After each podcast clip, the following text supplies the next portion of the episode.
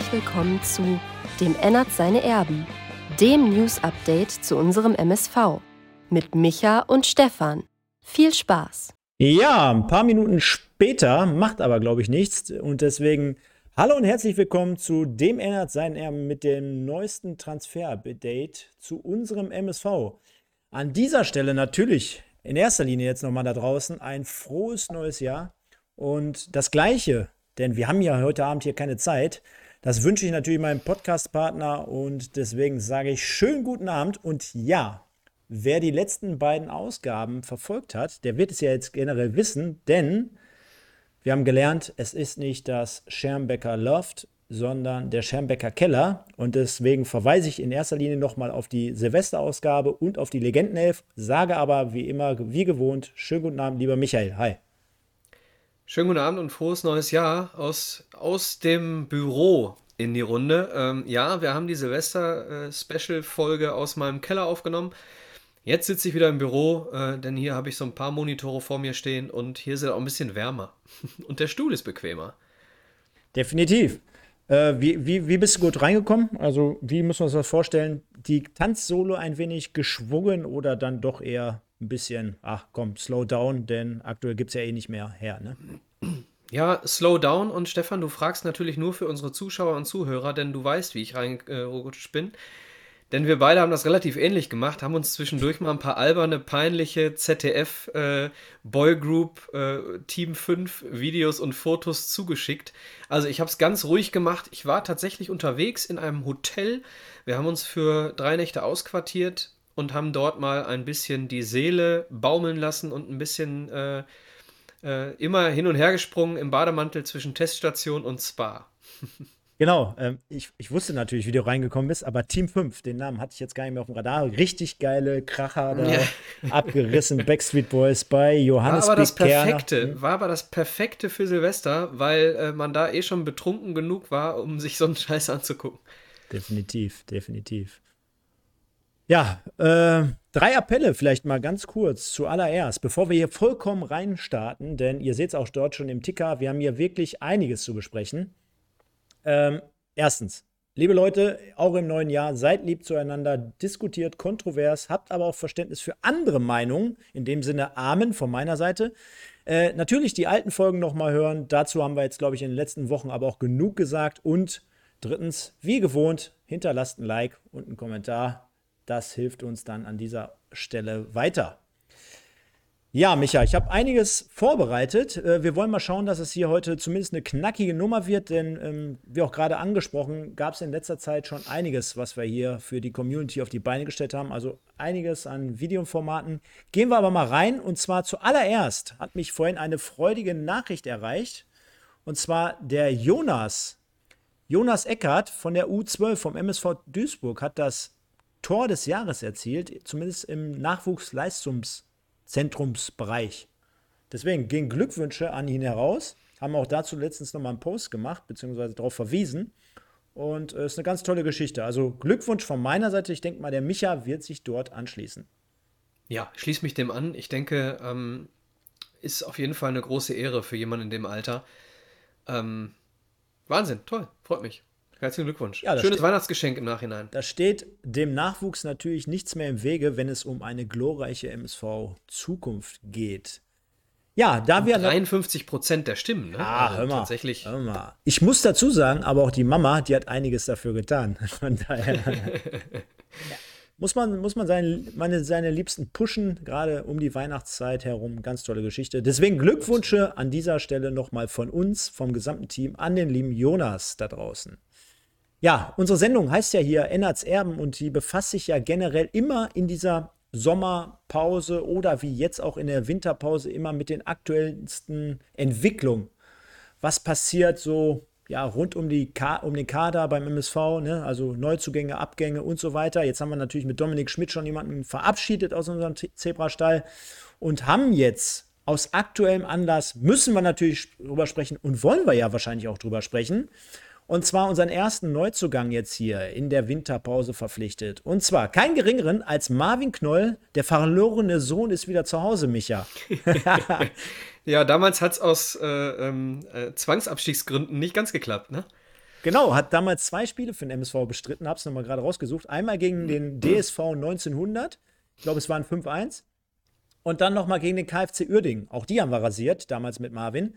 Und dann hat er gesagt: Komm, nee, können wir nicht machen. Dritte Liga ist mir ein bisschen too much, was man natürlich auch mit Sicherheit so unterschreiben kann. Jetzt, denn ich glaube, in solchen, äh, bei so einem Spieler sollten wir jetzt nicht von Patriotismus sprechen oder irgendwie was dergleichen, sondern äh, ganz normale Situation. Umso mehr freut Absolut. es uns natürlich, dass er jetzt wieder da ist, dass er an Bord ist.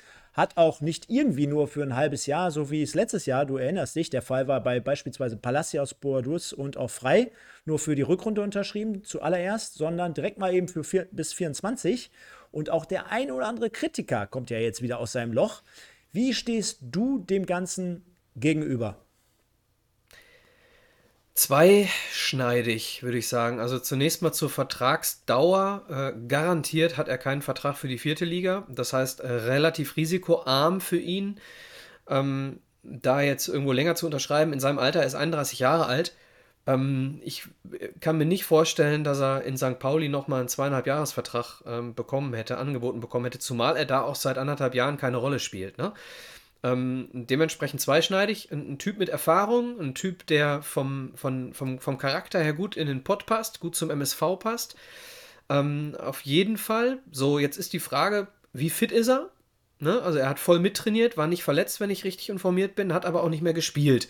So, und die Spielfitness äh, darf man nie vergessen, spielt eine große Rolle. Ne? Also ähm, da jetzt wirklich immer nur im Training dabei zu sein oder eben auch die Wettkampffitness äh, zu haben, ist ein großer Unterschied. Ähm, zum anderen ist die ewige Diskussion, ist er zu alt, ist er zu langsam, brauchen wir nicht ein bisschen mehr Geschwindigkeit? Ich glaube, ähm, wenn wir uns auf die Innenverteidigerposition konzentrieren, dann brauchen wir zunächst einmal Spieler, die ein bisschen weniger fehlerbehaftet sind, als wir das in der Hinrunde waren. Und das traue ich ihm allemal zu, dass er da routiniert genug ist, um, ähm, ich sag mal so, Böcke aller la Gembalis, äh, Elfmeterböcke von äh, ähm, äh, Fleckstein und Gembalis, da irgendwo äh, nicht ja, nicht zu haben. Ne? Das ist also im Prinzip schon mal positiv. Was er definitiv nicht hat, ist eine Geschwindigkeit von Upamecano oder ähnlichen. Aber das ist auch nichts, was wir, müssen wir mal ehrlich sein, im Winter-Transferfenster äh, für den MSV gewinnen können. Zumindest nicht auf dem Niveau eines Marvin Knoll. Ja, du bekommst vielleicht den einen oder anderen jungen, schnellen Innenverteidiger. Ähm, Vincent Gemberlis ist auch nicht langsam, ja. Aber eben jemanden mit Erfahrung und mit Zweikampfhärte und mit Übersicht und äh, jemanden, der auch eine Abwehr führen kann, den kriegst du als MSV, als abstiegsbedrohter Drittligist, kriegst du den nicht gepaart äh, mit, mit Geschwindigkeit und Überblick bzw. Äh, Stärke zusammen. Ja, direkt, das wäre jetzt auch mal kurz der erste Rüffel hier an den, an den lieben Holger, natürlich im positiven Sinne, Holger. Äh, auch ein bisschen noch mal eben kurz zuhören, denn ich sagte ja gerade, ähm, Marvin Knoll, der ist damals zu uns gekommen und der hat ja jetzt nicht diese Vergangenheit ne, beim MSV damals zumindest gehabt. Also äh, total legitim aus meiner Sicht, wenn jemand für die zweite Liga unterschreibt und äh, muss dann eine Woche später in die dritte Liga dass er dann natürlich äh, das Ganze irgendwie ein bisschen anders betrachten muss, auch für seinen persönlichen Werdegang. Und ja, Leute, es ich, ist glaub, ein Job. Und ich glaube jetzt mal wirklich nicht, äh, dass man Marvin Knoll in der damaligen Situation mit Mar Maurice Exlager vergleichen sollte. Nur, aber Absolut lass, nicht. Lassen, nein, nein, lassen wir jetzt mal. Ne? Bei dir und solche Geschichten müssen wir komplett mal überdenken, zumal in der heutigen Zeit müssen wir solche Sachen leider ja, leider komplett überdenken, aber auch äh, an die Spieler denken. Denn ein Spieler äh, hat die Möglichkeit, äh, ich sag mal, wenn er ganz viel Glück hat, 15 Jahre. Wenn er ganz viel Pech hat, äh, hat er innerhalb seines ersten Vertrages eine Verletzung und kann nicht weiterspielen und, und wird durchgereicht. Beispiel, Beispiel äh, Bartstuber oder sonst wer, ja, wenn, wenn Bartstuber äh, hat seine Schäfchen im Trockenen gehabt durch seinen Vertrag bei Bayern, aber du musst eben als Profispieler, der vielleicht nicht so viel äh, Background im, im, im, Beruflichen noch hat, musst du auch deine Schäfchen ins Trockene bringen. Zumal, und da hast du eben recht, Marvin Knoll kein Duisburger ist. Ja, und Leute, wir müssen jetzt auch mal langsam die Kirche im Dorf lassen. Ne? Also, ähm, wer sich jetzt über solche Spieler dann noch aufregt und hinterfragt, ich meine, was wollen wir denn? Ne? Also, wir sind Vorletzter oder Drittletzter in, in der dritten Liga und äh, welche Art von Kaliber erwartet ihr jetzt? Ne? Also, das ist zumindest ein Name aus meiner Sicht. Damit hätte ich jetzt nicht unbedingt gerechnet und äh, ist ja auch einer wahrscheinlich, der vorangehen wird ne? oder möchte auch. Und äh, es ist ja auch ein Signal. Ich meine, wir hätten wahrscheinlich auch alle gemeckert, wenn wir jetzt wieder vielleicht nur für ein halbes Jahr der Vertrag gekommen wäre.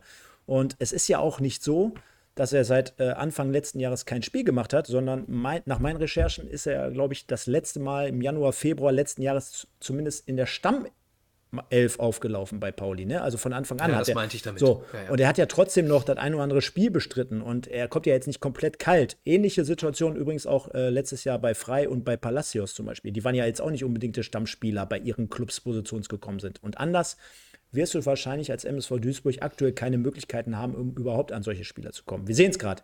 Auf Genau. zweite und dritte Liga bezogen 181 Spiele, 35 Scorer erzielt. Also auch dort bringt er Qualitäten mit. Der eine oder andere wird es schon wissen. Natürlich gerade am ruhenden Ball. äh, Stichwort Ecke, Freistoß, Elfmeter, wahrscheinlich, das hat er alles in seinem Repertoire.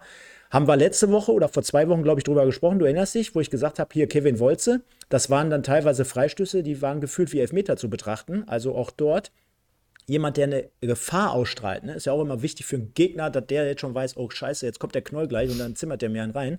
Und ich finde, und dazu habe ich gerade auf dem Weg hierhin, denn ich war jetzt die letzten Tage im schönen Willingen, äh, habe ich gerade noch mal einen anderen Podcast gehört. Ich finde, das ist zumindest auch so ein äh, Transfer so ein bisschen mit Signal. Ne? Denn wir sagten, es muss sich was tun, es muss ein bisschen was passieren. Und machen wir uns nichts vor, wenn jetzt irgendeiner gekommen wäre aus aus der schwedischen zweiten Liga, sage ich jetzt mal, wo keiner wovon was gehört hätte, dann hätten jetzt auch alle wieder gesagt, boah, die und da. Sondern das ist für mich jemand, wenn er es natürlich auf dem Platz zeigt, ist jemand, der so ein bisschen zumindest was ausstrahlt. Ne? Und er sagte ja auch, hey, ich bin nicht der Marvin, ich bin nicht der Knoll, ich bin der Knolli. Von daher alles schön und gut von meiner Seite zumindest erstmal. Ja, ich gebe dir vollkommen recht, was die Signalwirkung betrifft. Äh, Es gibt nicht wenige Spieler, die ähm, zu Barcelona gewechselt sind, weil sie einmal mit Lionel Messi zusammenspielen wollten. Ne? So, und äh, natürlich ist das jetzt ein ganz anderes Beispiel, aber äh, du hast schon recht. Also der MSV ähm, verliert durch einen Marvin Knoll und durch einen äh, Assis Buhadus und durch einen Marvin Baccalords definitiv nicht an Strahlkraft, im, Gegen im Gegenteil. So, ich, ich, ich hatte mir gedacht, äh, wir heben vielleicht noch ein Thema auf, aber das schließen wir noch mal ganz kurz an. Ich kann natürlich auf der anderen Seite auch verstehen und man muss es auch dann am Ende des Tages mal nüchtern betrachten. Ich glaube schon, dass es natürlich auch ein Transfer ist, um jetzt gerade wirklich, denn ich meine, wir haben nicht mehr viel Zeit, ne? fünf Monate, dann ist die Saison schon wieder fast gegessen, äh, um jetzt das noch zu korrigieren, was man natürlich in der Hinrunde wieder falsch gemacht hat. Denn auf der anderen Seite ist das natürlich jetzt nicht dieser Transfer, der unterm Strich äh, für die angebliche Perspektive und Zielausrichtung steht. Ne? Wir sind ein Ausbildungsverein, viele junge ein Leute einbauen, denn wenn wir mal feststellen, Buhadus, Stoppelkamp, Baccalords, Felscher, Knoll, das sind ja alles Ü30-Spieler und die stehen jetzt nicht für die glorreiche Zukunft des MSV. Das, liebe Leute, müssen wir wahrscheinlich jetzt insgesamt so betrachten, dass wir jetzt gucken müssen, dass wir nicht in die Regionalliga gehen, denn an- dann am Ende des Tages haben wir wahrscheinlich gar nichts mehr zu lachen. Und deswegen würde ich das jetzt erstmal nüchtern betrachten. Ich kann aber verstehen, dass man dann sagt, ey, da muss man auch im Sommer nochmal Ivo betrachten, denn dieses ausgegebene Konzept, das kannst du ja mehr oder weniger komplett in die Tonne schmeißen. Ja, im Moment geht es um Existenzrettung. Ne? Im Moment geht es darum, ähm, die, äh, die Punkte einzufahren und schnell eben Spieler zu bekommen, die in dieser Rückrunde helfen, äh, weniger Fehler zu machen, äh, mehr, mehr Zweikampfstärke zu gewinnen. Und das ist jetzt ein Schritt in die Richtung. Wie gesagt, man muss abwarten, wie er einschlägt. Ne? Also großer Name heißt noch gar nichts. Man muss mal gucken, wie es dann wirklich in der dritten Liga funktioniert. Aber äh, ich würde sagen, Knolli ist auf jeden Fall ein Arbeiter. Dementsprechend spricht, äh, spricht schon mal wieder was, was Positives für ihn. Was ich so ein bisschen sehe, ist ähm, die Gefahr, dass man jetzt denkt, äh, mit Marvin Knoll in der Innenverteidigung haben wir keine Abwehrprobleme mehr. Äh, das größte Problem, was wir in der, in der Hinrunde hatten, äh, war immer der letzte und der vorletzte Ball. Der letzte und vorletzte Ball darf beim MSV immer komplett ungestört gespielt werden. So, das heißt, äh, die individuellen Fehler in der Innenverteidigung äh, sind das eine, aber vorher der letzte Ball, der einfach, man hat es jetzt wieder gegen Fortuna Köln gesehen, an der einen oder anderen Stelle, es ist einfach viel zu einfach, äh, bei uns in der Zone, ich sag mal zwischen 16er und Mittelkreis, in dieser Zone zu schalten und zu walten mit dem Ball, wie man will. Und äh, da kannst du hinstellen, wen du willst. Wenn du da alleine auf eine Abwehr zuläufst, äh, dann ist das unser Problem.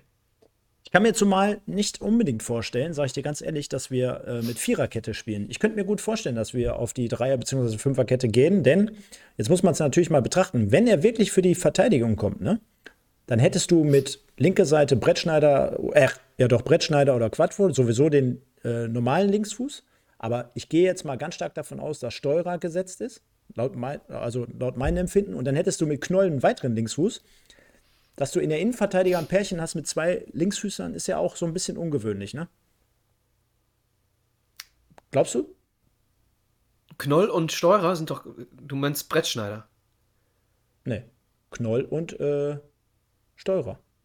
Beides Linksfuß. Ich meine ja. schon, ja. Und Brettschneider sowieso. Ja, ja, ja okay. Das, ähm, das kann mir schwer vorstellen. Ich könnte mir dann wirklich vielleicht noch so eine Dreier-, Fünfer-Kette-Variante. Boah, ist jetzt Kaffeesatzleserei. Mich würde mal interessieren, was äh, äh, Akanji für ein Fuß ist. Ob der wirklich ein Linksfuß ist, als Beispiel. Ähm, äh, ja, doch, dann, sonst hast du nämlich äh, relativ häufig auch zwei Rechtsfüße äh, in der Innenverteidigung. Ähm, Finde ich jetzt nicht so wichtig. Ähm, aber gut, äh, kann, kann ein Faktor sein. Ich bin, wie gesagt, grundsätzlich kein Freund der Dreierkette, aber wenn wir mit Doppelspitze spielen, was wir ja definitiv tun, und äh, viel mit langen Bällen agieren, das haben wir jetzt auch wieder gemacht. Ne? Ähm, wenn du viel mit langen Bällen agierst, dann hast du vielleicht gar nicht so den Nachteil, den ich immer sehe bei einer Dreierkette. Den großen Nachteil, den ich äh, im Ballbesitz sehe mit einer Dreierkette, naja, der MSV spielt relativ wenig auf Ballbesitz und spielt viele lange Bälle. Ne? Könnte durchaus sein, dass eine Dreierkette hinterher bei rumkommt. Ähm, ist die Frage, ob ich dann allerdings bei einer Dreierkette nicht eher äh, Rolf in der Dreierkette sehe und dann Ajani über, als Schienenspieler auf rechts als äh, Brettschneider einzurücken. Ne? Ähm, also ich würde, ich, äh, könnte ich mir vorstellen, dass er die zentrale Rolle übernimmt, die Baccalords jetzt übernommen hat vor kurzem. Ähm, und dann äh, Fälscher eben als rechter Innenverteidiger. Genau, um das Ding jetzt aber rund zu machen, also Marvin Knoll bis zum 30.06.2024 vom FC St. Pauli an die Wedau gewechselt und einen Marktwert aktuell zumindest noch mit 350.000. Micha, und äh, ich kann es den Leuten ja schon mal ankündigen, du bist auf der übernächsten Folie jetzt nicht zu sehen. Oder auf der nächsten. Macht aber nichts, denn wir hatten so gleiche technische Probleme. Wir haben auch wie immer die beliebte Gerüchteküche hier im Gepäck bei Ennerts Erben. Und es gibt ja aktuell jetzt gar nicht, wenn man mal so ehrlich ist, so viele Gerüchte. Ich habe trotzdem mal versucht, das, das Nötigste jetzt hier reinzupacken. Und zwar sehen wir folgendes. Ich habe hier Dominik Schmidt mit einem Fragezeichen versehen. Äh, Dominik Volkmann mit einem Volkmann, sorry, mit einem Fragezeichen versehen. Ich habe Ekene, Shinede Okene mit einem Fragezeichen versehen. Ich habe Joshua Bitter mit einem Fragezeichen versehen. Und Spieler Mr. X habe ich ihn mal genannt. Was glaubst du? Was tut sich auf der einen Seite noch ein bisschen bei den Abgängen? Was tut sich eventuell bei den Zugängen? Wo benötigen wir noch weiteres Personal? Also, wir brauchen in meinen Augen definitiv schnelles Personal über Außen. Also mit anderen Worten, Fälscher von dir vielleicht in die Dreierkette und dann so ein Joshua Bitter auf, auf die Rechtsverteidiger- oder Schienenspielerposition. Nee, ich würde persönlich überhaupt nicht mit Dreierkette spielen. Ne? Also ich würde äh, mit einer Viererkette spielen und dann ist die Frage, ob man dann Fälscher nicht in die Mitte zieht, ähm, um dann eben mit einem anderen Rechtsverteidiger zu spielen, den man sich, den man sich vielleicht noch holt. Weiß ich nicht. Ajani halte ich für keinen guten Verteidiger. Ajani ist für mich eher ein Schienenspieler, wenn du mit Dreierkette spielst, ist aber nicht mein System. Deswegen würde ich äh, tatsächlich noch einen Rechtsverteidiger holen, ähm, einen schnellen. Das wäre so meine, mein, mein favorisiertes. Äh, oder aber du spielst mit Fälscher rechts und du brauchst aber dann vor ihm noch ein bisschen, bisschen was, beziehungsweise auf der linken Seite noch ein bisschen mehr Geschwindigkeit. Also das, was uns fehlt, sind halt die schnellen Außen. Ne? Und wenn du, wenn du mit, mit Viererkette spielst, brauchst du definitiv vor dem Rechts- und Linksverteidiger noch einen schnellen Außenspieler. Der geht uns so ein bisschen ab. Also da würde ich auf jeden Fall noch einen Außenspieler, einen schnellen holen. Ähm, und ansonsten, boah, schwierig. Also Innenverteidiger haben wir gemacht.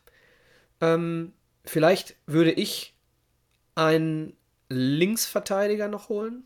Oder Rechtsverteidiger. Ich ich weiß es nicht. Also äh, ich find's schwierig. Ich, find, ich wollte es gerade sagen, ich finde es zumindest auch schwierig, denn wenn, man, wenn der eine oder andere. Ja, wir haben, wir haben so viele mannschaftstaktische Probleme gehabt. So, und dann ist immer schwer zu entscheiden, wo, wo liegt es am Personal und wo liegt es an der Mannschaftstaktik. Denn, denn, wenn man jetzt überlegt, ne, und der eine oder andere argumentiert ja auch für Knoll beispielsweise ins Mittelfeld. Ja, jetzt kennen wir unsere Corona-Fälle aktuell, klar.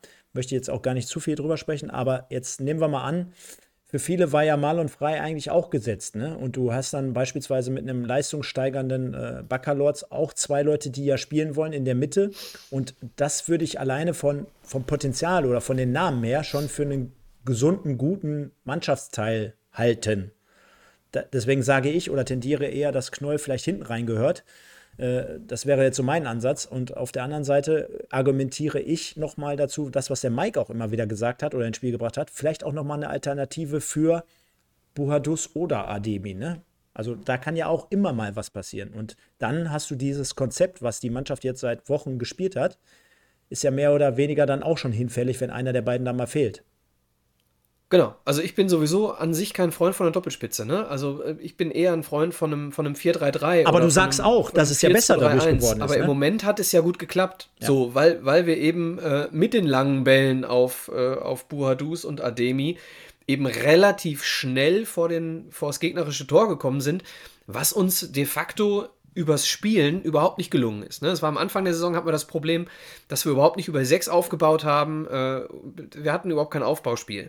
So, und das hast du jetzt umgangen, indem du tatsächlich äh, angefangen mit dem äh, Spiel gegen Viktoria Berlin dann irgendwie mit Doppelspitze und langen Bällen agiert hast und dementsprechend relativ schnell zu Torabschlüssen kommst. Ist aber für mich fußballerisch überhaupt nicht favorisiert. So, und ich glaube auch, dass er das nicht so gerne macht. Ne? Also ich glaube auch, dass er das, dass das nur dem geschuldet ist, dass er, dass er irgendwie so torgefährlicher geworden ist, relativ schnell. Jetzt geht uns wieder eine ordentliche Winterpause ab. So, eine, so zwei Wochen länger Winterpause und du hättest vielleicht ein ordentliches 4-2-3-1 oder ein 4-1-4-1 äh, noch gesehen. Ähm, ja, who knows what he will do. Sehr schöner französischer Satz von dir an dieser Ja, das Stelle. war Spanisch. Ach so. Perfekt. Ähm, ja, und so viel also erstmal im ersten Moment hier zur Gerüchteküche KW1. Äh, die können wir ja mal immer wieder ja, mal mit reinnehmen, wenn es nächste Woche wieder in die normale 19.02 Folge geht, beziehungsweise auch eher in vielleicht was tut sich noch Abgang oder Neuzugänge. Da schauen wir aber mal und fokussieren uns nächste Woche aufs erste Meisterschaftsspiel in Havelse, wenn wir natürlich hier um 21 Uhr bei YouTube wie gewohnt am Start sind. Wir haben aber, und das haben wir ja auch letzte Woche und davor die Woche schon angekündigt, mal so ein bisschen den Kader unter die Lupe genommen. Ne? Das Ganze nennt sich jetzt hier in dem Fall bei uns mal bei NHCM Kader-Check.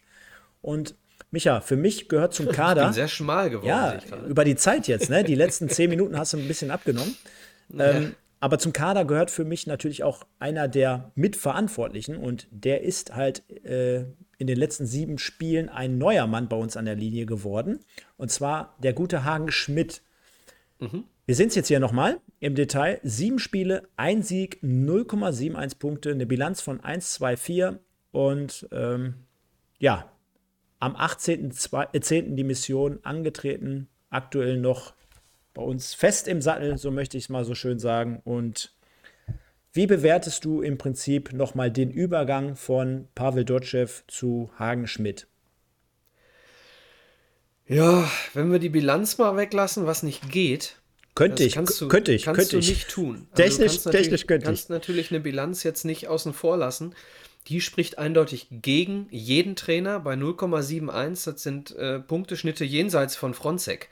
Ne? Und, und über Fronzek brauchen wir uns nicht unterhalten, dass der irgendwie einer der schlechtesten Trainer der Geschichte ist.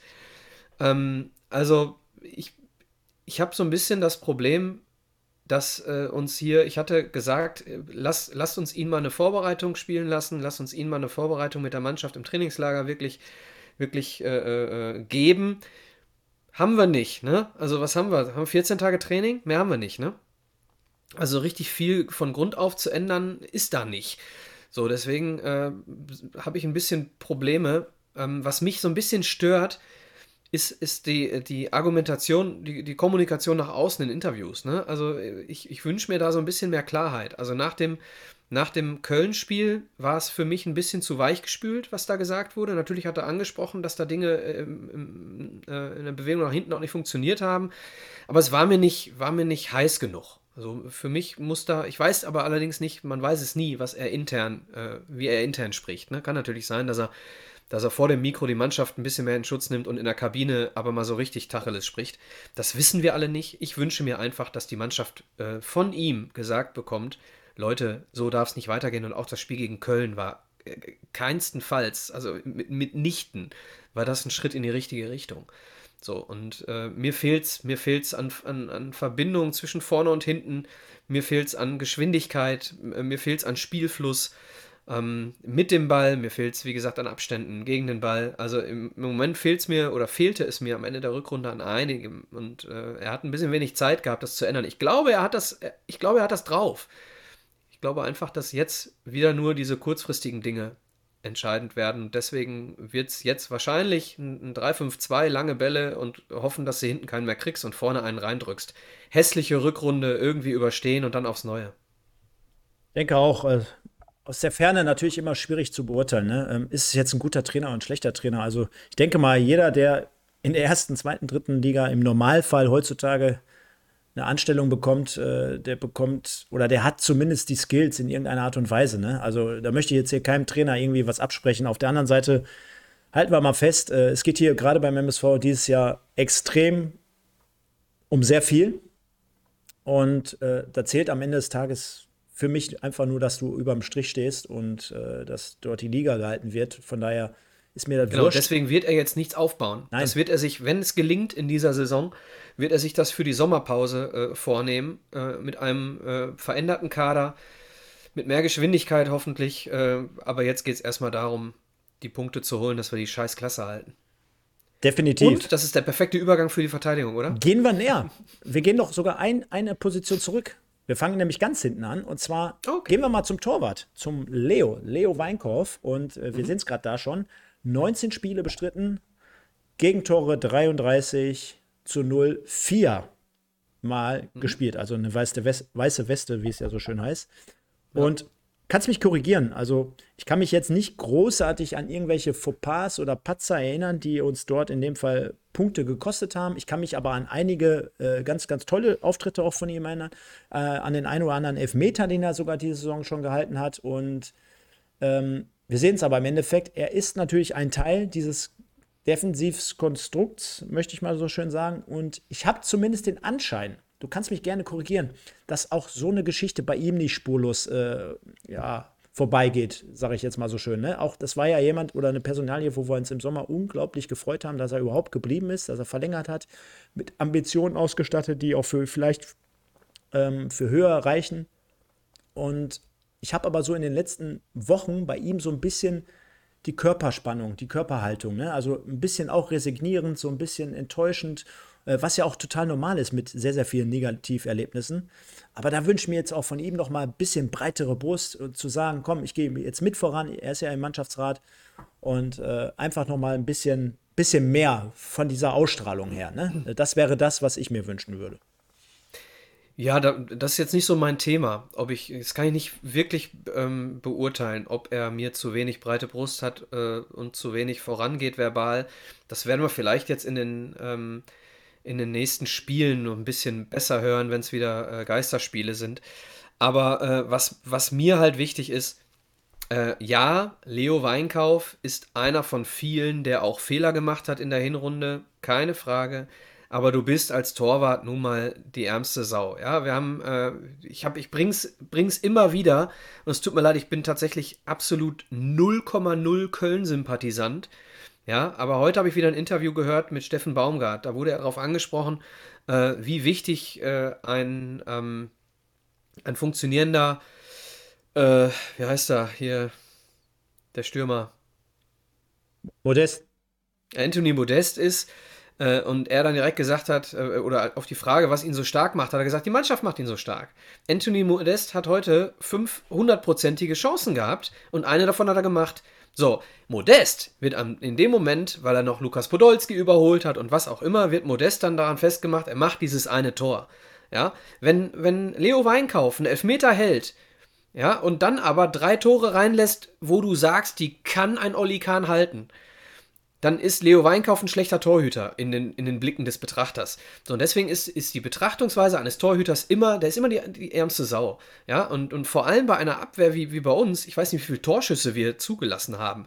Und vor allem, wie viele vorletzte Pässe oder letzte Pässe wir äh, zugelassen haben. Und da hat er sich auch das eine oder andere Mal äh, richtig gut auszeichnen können.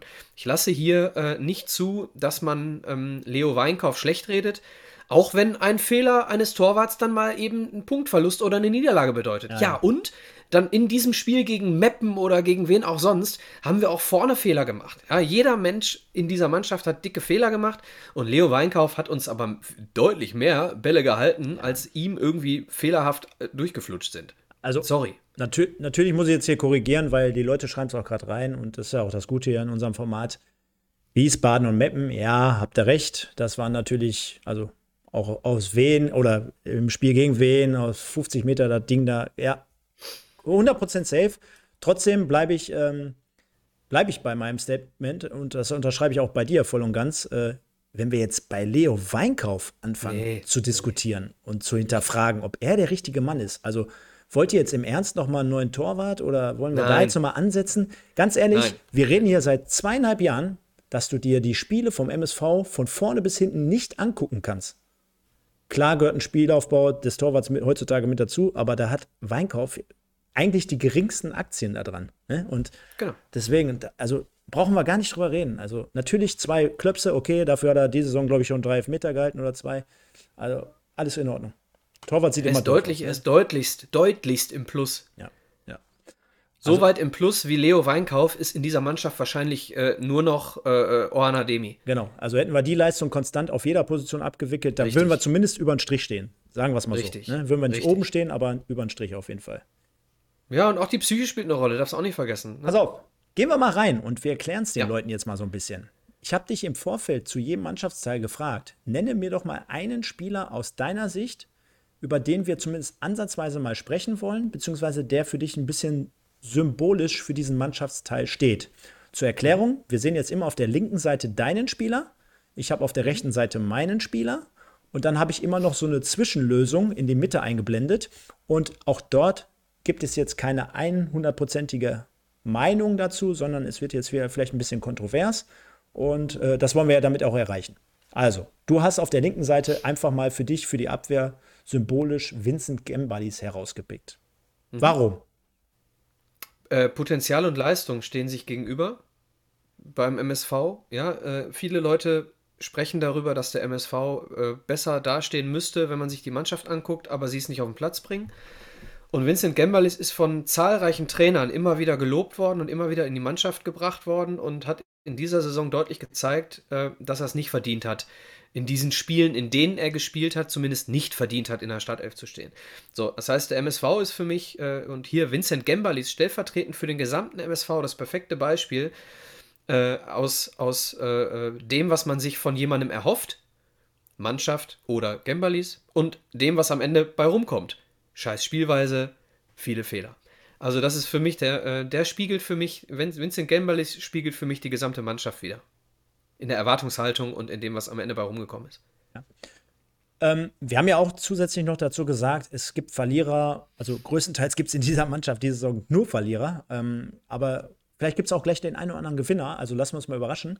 Äh, für mich natürlich auch, in, also persönlich jetzt, Fleckstein. Mhm. Ich glaube, Fleckstein, und das haben wir schon am letzten Spieltag jetzt gesehen, hat ein paar Spiele, dann äh, ist er reingekommen, äh, durfte in der Innenverteidigung spielen und dann dieser grobe Patzer im Spiel gegen Ferl. Ich glaube, das wird ihn jetzt am Ende des Tages ähm, das, das Genick so ein bisschen gebrochen haben, um, um jetzt noch weitere Einsätze zu bekommen. Ich glaube, er ist jetzt komplett raus. Also ein, ein Trainer, der jetzt natürlich wie Hagen Schmidt neu dazugekommen ist, der möchte oder der braucht die Leute, die 100% jetzt bei der Sache sind. Und jetzt können wir alle sagen und argumentieren, ey, das ist schon jedem Mal einmal passiert und dies und das. Das zählt in dieser Situation jetzt ganz einfach nicht mehr. Ich glaube, und das hat er ja schon dann im nächsten Spiel auch gegen, gegen Osnabrück, zumindest in der Startausstellung bewiesen oder gezeigt, dass für, Fleck, für Fleckstein jetzt kein, und gerade auch mit der Verpflichtung von Knoll, äh, dass er da nicht auf weitere Partien kommen wird. Es sei denn, er wird vielleicht mal reingebracht oder sowas in der Art. Das ist ein bisschen schade, weil jetzt muss man ja zu der Historie auch sagen, das war jetzt jemand auch, der gefühlt ein Jahr weg war und der dann aber dann nochmal die Chance bekommen hatte. Wir sehen es gerade hier mit fünf Einsätzen. Ich glaube, für ihn durch diesen einen Fehler, für ihn aber sehr, sehr schwerwiegend, äh, wird es das erstmal gewesen sein. Und auf der anderen Seite äh, auch jemand wie Welkow, deswegen habe ich ihn nochmal eingeblendet, äh, vor der Saison oder am Anfang der Saison immer wieder mit Startelf einsetzen, hat auch den einen oder anderen Elfmeter gekostet, wenn ich richtig in Erinnerung habe. Äh, mhm. Auch jemand, der sich wahrscheinlich zu Beginn das ganz, ganz anders vorgestellt hat. Genau, also äh, Gembalis wird keine Rolle mehr spielen in der Rückrunde, zu viel Risiko. Ähm, Fleckstein wird, äh, wenn Knolli in der Innenverteidigung spielt, auch keine Rolle mehr spielen, denn äh, Oliver Steurer ist gesetzt. Ähm, es sei denn, Dreierkette mit Fleckstein, glaube ich aber nicht dran. Bei Dreierkette glaube ich eher daran, dass ähm, wir dann eben mit Ajani über rechts spielen und Rolf in die Mitte geht. Äh, Welkow äh, hat doch jetzt gegen Köln auch wieder gespielt. Also ich glaube, Welkow äh, ist noch äh, eine Möglichkeit. Ähm, da war Knolli auch noch nicht da, ne? Da war Knolli noch nicht da, also äh, vielleicht ist das der größte Beweis, dass Fleckstein keine Rolle spielt, dass äh, gegen Köln Welkow gespielt hat. Kann natürlich sein, ähm, dass er sich ihn nochmal anschauen wollte. Ähm, also vielleicht spielt Knolli auch Doppelsechs mit Bakalotz, keine Ahnung.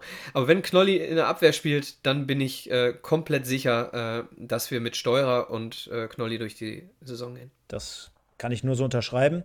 Und wenn wir natürlich über den Abwehrverbund auch von weiteren Verlierern sprechen, dann müssen wir natürlich auch jemanden wie Leroy Quadvo da mit reinnehmen.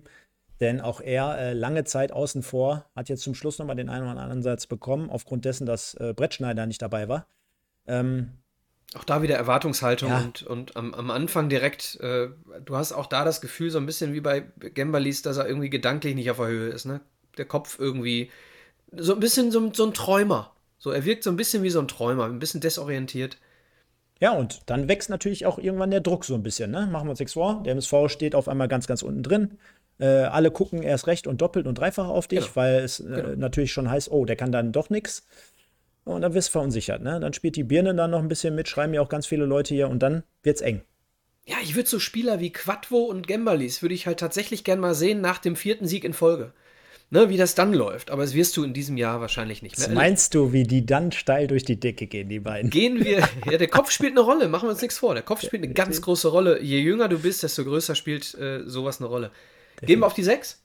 Nee, gehen wir ins Mittelfeld insgesamt. Äh, sorry, okay. jetzt habe ich hier schon Stoppel. Gehen wir ins Mittelfeld. Und da habe ich symbolisch mal genommen. Einmal von dir vorgeschlagen, Ala Bakir, von mir ja. Marvin Bakalorz. Und ja. da würde ich sagen, let's go, Micha. Ja, also Bakir für mich auch ähm, tragische, tragische Person, nicht nur, weil er jetzt irgendwie sich aus entweder von einer Hochzeit oder aus Dubai Corona mitgebracht hat, ähm, sondern auch, weil Allah Bakir mit sehr viel Vorschusslorbeeren ausgestattet wurde, auch von uns. Und äh, wenn du ihn am Ball siehst, ähm, auch nicht zu Unrecht und äh, weil er eben auch jemand ist, der sich immer wieder äh, sofort anbietet, ne? der immer ganz gerne mit, mitspielt. Also der, der spielt ganz gerne mit, mit, mit, mit seinen Offensivkollegen Doppelpässe, kombiniert sie nach vorne und ich glaube, Bakir ist einfach dem nicht vorhandenen, ähm, der nicht vorhandenen Spielkultur unseres Meidericher Spielvereins zum Opfer gefallen. Bringt seine Leistung äh, nicht, weil er selber sich oft festdribbelt, ja, hat die eine oder andere unglückliche Situation natürlich schon gehabt, ist aber ein Opfer dessen, dass er niemanden hat, der mit ihm spielt. Keiner will mit Alabakir spielen, ja, ist so. Definitiv. Äh, ich habe jetzt mal Marvin Bakalotz rausgesucht. Äh, auch dort hattest du am Telefon im Vorfeld gesagt, so ein bisschen Licht und äh, vier Schatten natürlich auch. Äh, aus mhm. meiner Sicht, äh, wenn ich jetzt mal vielleicht anderthalb gute Halbzeiten äh, ausklammer, eigentlich nur negativ, aus meiner Sicht bislang. Denn ähm, ich blende jetzt mal aus, dass ähm, ja, die Leistung auf dem Platz und äh, dass er vielleicht so ein bisschen auch, ähm, ja, sogar von Hagen Schmidt ja bei dem einen oder anderen Spiel, ich glaube, wenn wir bei den Fakten bleiben, war es, glaube ich, nur eins, sogar mal auf die Bank beordert wurde nach einer schlechten Leistung. Äh, was mir aber auch natürlich nicht gefallen hat, war einfach seine Sperre. Dämlich, selten dämlich für diesen ja. äh, alten Hasen äh, zig Spiele raus zu sein. Da hat er uns gerade natürlich äh, im, im Stadium dieser äh, Saisonphase natürlich keinen Gefallen getan, denn äh, wenn so eine Mannschaft insgesamt Probleme hat und zu kämpfen hat, gerade auf dieser Position, wir sprachen es an, ne? Sechser, Achter, egal wo er äh, zu finden ist, immer ganz wichtig heutzutage und dort sich selber rauszunehmen, ohne jeglichen Grund. Das hat uns natürlich dann absolut keinen gefallen. von daher sage ich Daumen runter bislang echt, echt nicht so, wie wir uns das vorgestellt haben. Aber, jetzt kommen wir natürlich zum Aber, ich glaube, er kann es. Ich glaube, er kann es nach wie vor noch, zumindest in der dritten Liga. Und ich hoffe einfach mal, und das hoffe ich für uns alle, dass er es dann ab der Rückrunde dann auch beweisen wird. Ob dann im Zusammenbund, wie der Simon hier gerade äh, schrieb, schöne Grüße erstmal, äh, zusammen natürlich mit äh, vielleicht Knoll zusammen, haben wir gerade schon drüber gesprochen, wo dort äh, er sich demnächst wiederfindet. Aber äh, auch vom Baccalotz muss definitiv eine fette Leistungssteigerung her. Ich unterschreibe alles, was du gesagt hast und füge noch hinzu, ähm, entscheidend bei so Leuten wie Knolli, wie Baccalords, wie Stoppelkamp, äh, von mir aus auch Buhadus, ähm, ist es immer, wenn ein Trainer von dir verlangt, dass du mehr gegen den Ball arbeitest, mehr mannschaftstaktisch verschiebst, ist immer die Frage, solche alteingesessenen Leute, wie sehr haben sie Lust, das umzusetzen? Das ist bei Baccalords noch das nächste Thema. Ich, ich, ich, ich füge noch einen Satz an, weil der Simon auch gerade schrieb, äh, Bakir ist für mich leider die größte Enttäuschung, Stichwort Erwartung. Dann hat er nochmal geschrieben, den würde ich gerne mal sehen, wenn es läuft. Ich glaube, das hat er wiederum aber auch äh, vielleicht eventuell zumindest auf Baccalords bezogen. Wenn auch nicht, ist auch nicht schlimm. Ich, ja, Pass auf, aber es passt auch, passt auch zu, zu Bakir. Ja, ich sag dir aber auch ganz ehrlich, den Satz, den würde ich komplett nehmen und einfach mal trotzdem über, unter Baccalords legen, denn ich möchte nicht einen Spieler wie Baccalords sehen, wenn es gut läuft. Ich möchte einen Spieler sehen wie Baccalords, wenn es schlecht läuft. Und er derjenige sein kann oder dafür auch zusteht, dass es dann wiederum besser läuft. Also, dass er selber mit anpackt. Also, ein Baccalords, genau. den möchte ich nicht sehen, wenn wir da jedes Wo jede genau. Woche 5-0 gewinnen. Gerade so ein Spieler, und das haben wir alle vor der Saison gesagt, der tut uns gut, wenn es mal nicht läuft. Und das Ganz ist bislang genau. gar nicht der Fall. Da bin ich zu 100% bei dir. Beim Bakir fehlte mir so äh, von Anfang an in der Saison das Tor. Ja. So, wenn, wenn Ala Bakir im ersten oder zweiten oder dritten Saisonspiel äh, ein, ein, Tor erzielt hätte, äh, dann hätte es ganz anders laufen können. Und da ist der Kopf eben entscheidend. Und bei einem Baccalords, gebe ich dir vollkommen recht, der ist kein Ösil, der verschwindet, wenn ein Spiel schlecht läuft, sondern der ist der Typ, der dafür sorgt, dass ein schlechtes Spiel wieder in die andere Richtung kippen soll. Ganz genau. Und jetzt haben wir hier im Hintergrund noch mal so ein bisschen im kleineren Bild äh, Marvin Ajani, AJ, wie er, glaube ich, genannt wird. Ähm, ja, es, jetzt, schreibt, äh, jetzt schreibt der eine oder andere jetzt gerade schon, boah, kann ich überhaupt nicht sehen, brauche ich gar nicht. Wie stehst du dem Ganzen gegenüber, beziehungsweise soll ich mal anfangen?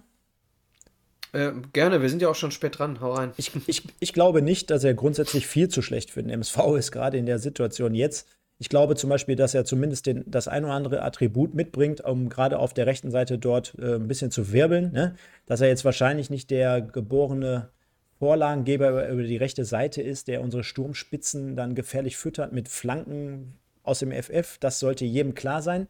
Ich glaube, das wussten die meisten aber auch schon vor der Saison, denn wenn man sich so ein bisschen mit seiner Vita beschäftigt hat, also jetzt auch kein äh, unumstrittener Stammspieler bei Wien Wiesbaden gewesen, kam da auch zum Schluss sehr, sehr spärlich zum Zug. Äh, dann, dann ist das einfach jemand, der vielleicht für die Kaderbreite insgesamt oder vielleicht für die eine oder andere Spielsituation, ne? zumindest diese Antrittsschnelligkeit, die ist ja gegeben. Das heißt, wenn man dort zum Beispiel mal auf Konter spielt, wenn man vielleicht mal äh, ein 1-0 verwalten möchte oder was weiß ich, dass man dann jemanden so wie ihn bringt.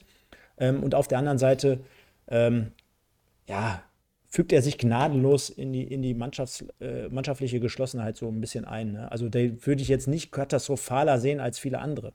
Also muss ich ganz ehrlich sagen. Nee, Katastrophe nicht. Was mir bei Ajani fehlt, sind so ein bisschen die Spitzen, so die Ausschläge ins, ins Intensive.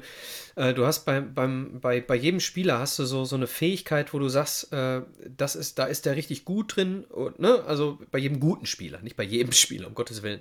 Bei jedem, bei jedem guten Spieler hast du so, so ein, so ein, so ein Main-Skill. So, und Ajani ist nicht der schnellste, Ajani hat nicht den besten Schuss, Ajani spielt nicht die besten, Schla äh, besten Flanken, Ajani ist nicht der beste Dribbler, Ajani ist nicht der beste im Abschluss. Er ist in allem nicht top. So, und deswegen schwimmt er so ein bisschen so als, als, äh, als Mitläufer, Ergänzungsspieler irgendwie durch die Köpfe der Fans. Ne? Äh, lass, lass uns mal hoffen, dass auch er äh, jetzt nach der Verletzung ähm, vielleicht immer wieder von Spiel zu Spiel immer besser wird.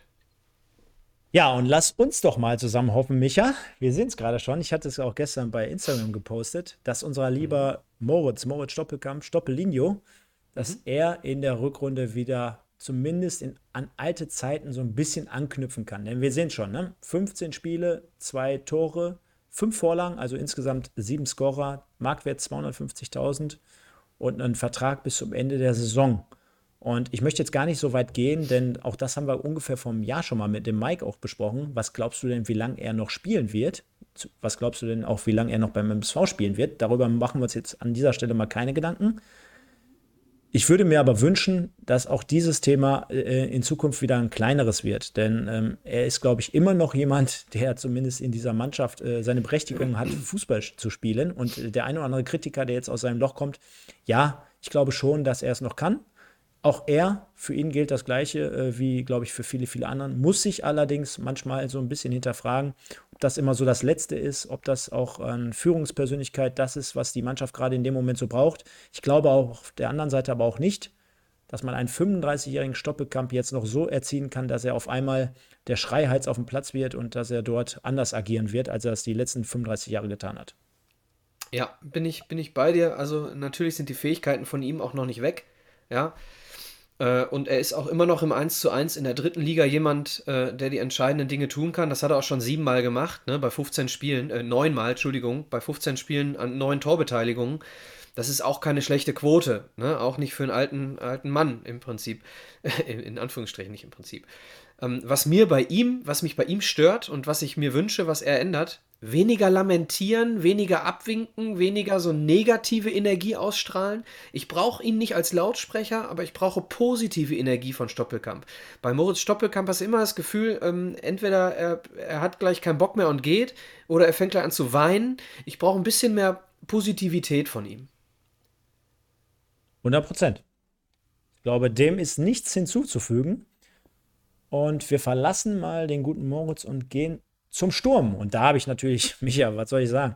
Da gibt es ja im Prinzip nur zwei Leute, die wir jetzt hier beide mal mit auf die Folie gebracht haben. Der eine, äh, ich glaube, ist andersrum gewesen, ne? Du hattest Ademi und ich hatte dann in dem Fall noch Boadus. Ist ja auch wurscht. Ich glaube, du bist mir, äh, du kannst das nur unterschreiben, dass wir die beiden mal mit reingenommen haben. Also, Aziz Boadus nach seiner ja, Erkrankung beziehungsweise nach den Startschwierigkeiten 14 Spiele, vier Tore, eine Vorlage. Ließ sich jetzt erstmal so nach dem Motto, ist ganz vielleicht auch okay, jetzt nicht besonders hervorragend. Äh, auf der anderen Seite Orhan Ademi, 19 Spiele, 10 Tore, 2 Vorlagen. Und wenn man das so sieht, dann muss man jetzt auch dazu sagen, dass äh, ich glaube, dass die wenigsten dem äh, Orhan zugetraut haben vor der Saison und aus welchen, ja, aus welcher Vergangenheit er da einfach nochmal hervorgekommen ist. Deswegen auf jeden Fall einer der Gewinner. Und so viele hatten wir ja bislang nicht, aber Orhan mit Sicherheit einer der Gewinner in dieser MSV-Mannschaft. Ja, wahrscheinlich sogar der Gewinner, ne? Ähm, ja. Orhan Ademi ist das perfekte Beispiel für die Dinge, die wir gerade auch mal so zwischendurch erwähnt haben. Ich möchte die mal sehen, wenn es mal läuft. So, und ähm, Orhan Ademi ist jemand, der sich das Selbstbewusstsein zurückgeholt hat durch Erfolge, durch, durch schöne Tore, durch erarbeitete Tore. Und wenn es mal läuft, dann läuft's. So bei so einem Typen. So, und bei Buadus kannst du die, die Quote von vier Toren und die eine Vorlage kannst du mal getrost äh, streichen als Statistik. Wie wichtig Aziz Bouadouz für die Tore von Orhan Ademi ist, sollte jeder gesehen haben, der die beiden zusammen im Sturm betrachtet hat. Ne? Also ich würde die Statistik bei Bouadouz komplett streichen. Bouadouz ist für mich in, in, ähm, im Festmachen der Bälle als Anspielpartner, als, als Binder von Innenverteidigern oder Sechsern von mir aus noch der wichtigere von beiden. Dass der Orhan Ademi dann die Buden macht, äh, ja, liegt an seiner Form und liegt daran, dass er gute Bälle bekommt. Keine Frage. An beidem. Ja, er macht, er macht ja auch nicht äh, nur Abstaubertore. Hat er auch wirklich gute Tore gemacht. Ich erinnere hier mal an das, an das geile Volleytor in, in München zum Beispiel. Andererseits Buhadus, äh, die Kopfballtore von Aziz Buhadus, die macht auch nicht jeder. Ne? Also wirklich gute Stürmer. Wirklich gute Stürmer und Buhadus macht Ademi so stark, wie er ist. Ganz genau. Denn wenn du sagst, gute Stürmer, wir dürfen nicht vergessen, wir spielen in der dritten Liga. Also für die dritte Liga ist das schon ordentlich, glaube ich. Äh, da gibt es mit Sicherheit einige Mannschaften, die da schlechter aufgestellt sind als wir. Äh, beispielsweise Groß Asbach. So viel an dieser Stelle. Lass das. weißt du, was ich meine? Ja, Tradition, ja. du kannst mich mal, ne? Ja, ja so ja. ungefähr. Genau. So viel zu dieser äh, äh, Geschichte. Ja, aber du hast gerade alles richtig genannt. Ne? Ich finde auch zum Beispiel, dass sie obwohl sie vielleicht ungefähr von der Statur her ähnlich wirken, ne, dass sie dann trotzdem so unterschiedlich sind. Denn äh, Aziz Bouadouz, du hast gerade gesagt, äh, tolles Kopfballspiel, jemand, der auch äh, mit dem Knicker, glaube ich, gut umgehen kann, der die Bälle echt gut behauptet und äh, der auch das ein oder andere Mal auf dem Flügel wiederzufinden ist. Ne? Also das beobachte ich immer so, wenn er dann von, von dieser Links-Außenposition dann wirklich mal versucht reinzuziehen, wirklich mal auch abzuschließen, ähm, dann aber auch wirklich äh, keine Scheu hat, wenn mal ein, zwei Leute vor ihm sind. Ne? Also er, geht, er versucht sogar ins Dribbling zu gehen, er versucht manchmal aber auch vielleicht ein bisschen zu sehr mit dem Kopf durch die Wand, gerade nach der Ansprache, die er da letztens gehalten hat, also wirklich auch vorangehen zu wollen. Aber unterm Strich halten wir mal fest, das ist mit Sicherheit der Mannschaftsteil, wo wir sagen, ähm, das ist jetzt nicht die größte Schwachstelle beim MSV, ganz im Gegenteil. Ich glaube, da haben zumindest die beiden in dem Fall so performt, wie sie es können. Ne? Wer jetzt der eine oder andere sagt, boah, wir brauchen schnellere Spieler und dies und das und jenes, haben wir nicht. Und so müssen wir dann halt gucken, dass die beiden so ihre Attribute reinbringen, so wie sie es können. Ja, gibt viele Fans, die immer das Haar in der Suppe suchen. Äh, dann lass mich dieses Haar in der Suppe jetzt mal ganz kurz äh, rausholen und sagen, mit Ball sind die beiden äh, unglaublich stark. Gegen den Ball, muss man sagen, sind sie der erste Schritt in Richtung Mannschaftspressing.